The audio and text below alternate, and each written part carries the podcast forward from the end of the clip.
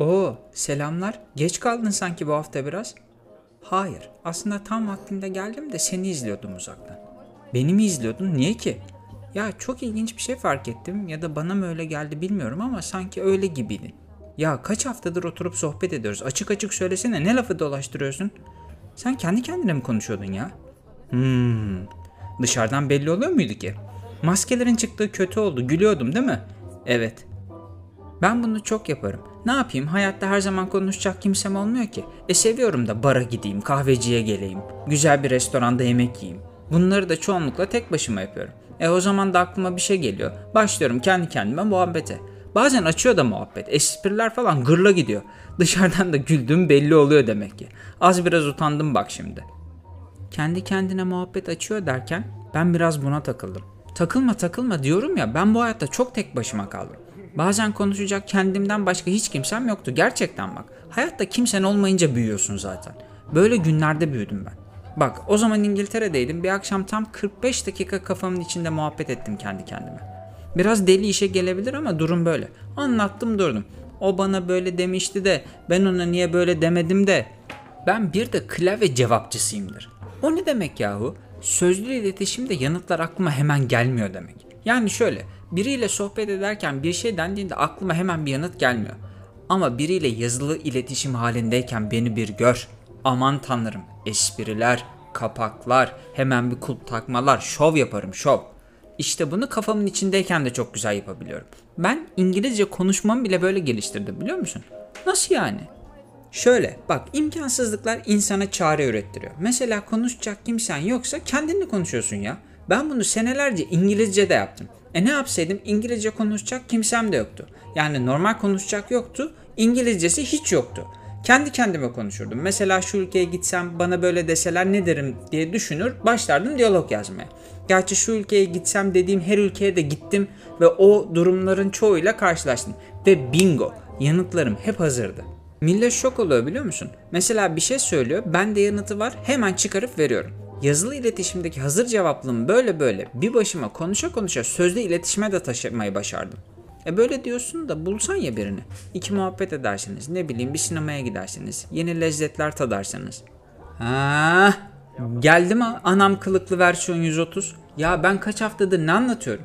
Ben bu halimden şikayetçi değilim ki. Yahu ben şikayetçi misin dedim. Sadece merak ettiğim aslında nasıl biri olsun diyorsun. Ben bunu çok merak ettim bunca zaman içerisinde. Yani o kadar şey anlattım ve tek merak ettiğim bu mu? Ben nasıl birini istiyorum? Bizim millet işin hep magazinsel boyutunda. Madem bu kadar merak ettin, bende biraz alkol de var anlatayım. Bu hafta da benim hayal dünyama dalalım o zaman. Ya ben nasıl biri derken aklımda biri yok gibi aslında. Diyorum ya fiziksel olarak kafamda bir şeyler var tabi ama asıl düşündüğüm onunla ne yapacağımız. Gülme hınzır hınzır. Gerçi laf ağzımdan çıktığı gibi ben de fark ettim ama olsun ne yapalım. Mesela insan kendini en çok ne zaman yalnız hissediyor biliyor musun? Hafta sonu. Evet hafta sonu biliyor musun? Tam olarak hafta sonu bence de. Bence bir insanın hayatında birine en çok ihtiyaç duyduğu an cumartesi öğleden sonra ile pazar tüm gün. Bazen vakit hiç geçmiyor gibi oluyor bu zaman diliminde. Sanki herkes bir yerlerde mutlu mesut da dünyada bir tek ben tek başınaymışım gibi geliyor bazen. Yalan yok. Evet her ne kadar tek başına olmak ile bir problem olmasa da biz insanlar sosyal canlılarız. Mesela bir cumartesi sabah uyandın. Kahvaltıya gittin diyelim. Birçok mekan sana ters ters bakıyor biliyor musun? Hafta içi gittiğinde paşalar gibi karşılanıyorsun. Hafta sonu tek başına gittiğinde seni en kötü yerlere almaya çalışıyorlar. Aile salonu diye bir gerçekten bahsetmiştik ya. Bu salon olmasa da fiziki olarak hissettiriyorlar sana bunu. Çünkü sen de tek başına 4 kişilik yerde oturuyorsun. O masadan mekanın kazancını %75 düşürüyorsun. Ama biriyle gidince öyle mi ya? Hafta içi nasılsa hafta sonu da öyle. Kahvaltı ettin. Mesela İzmit'te gittin sahile. Koca sahilde bazen bir tek ben oluyorum tek başına olan. İşte bu zamanlarda da kendi kendine sohbet moduna giriyorum ister istemez. E bir şey görüyorum. Oradan aklıma bir şey geliyor. Anlatacak kimsem yok. İşte bu anlarda da yanımda biri olması daha güzel bir şey. Sahilde yürüyüş yapıyorsun, bakıyorsun çok sevdiğin bir arkadaşın biriyle bir yerde sana yakın. Teşekkürler sosyal medya. Kim nerede ne yapıyor anlık görebiliyoruz artık. Mesela kalk oraya git. Orada biraz sohbet muhabbet et. Bak bunu tek başına yapabiliyorsun en azından. Herkes manyak değil masalarına damsız dalıyorlar. Yıl 2022 oldu hatta 2022 buçuk oldu. Hala kapısına gamsız girilir damsız girilmez yazan mekanlar var olduğu gibi sadece eşli buluşan bir tayfa da var. Bunu da konuşuruz. Çiftlerin başkaları olmadan mutlu olamamaları mesela. Yine gördüğün gibi hemen bir olumsuzluk geldi aklımıza çift olanlar üzerine. E bir aile ziyareti yaparız. Bir bizimkilere gideriz. Oradan bir onlarınkine gideriz. Oradan döneriz bir rakı sofrası kurarız. Aa haklısın bak rakı tek başına olmaz. Babaya olmaz. Nereye olmaz? Ben senelerce kurdum bir başıma gayet oluyor. Kafan güzelken ekşi sözlüğe de çok güzel entriler giriliyor bak.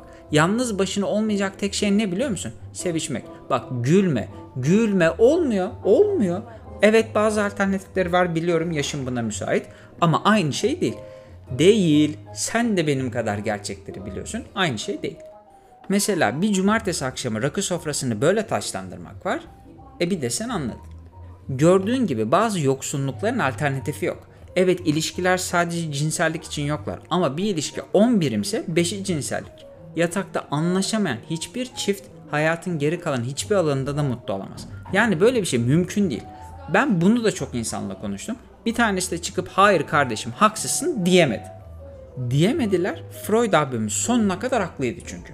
E pazar sabahı goy goyu başka, pazar kahvaltısı başka güzel oluyor sevdiğinle beraberken.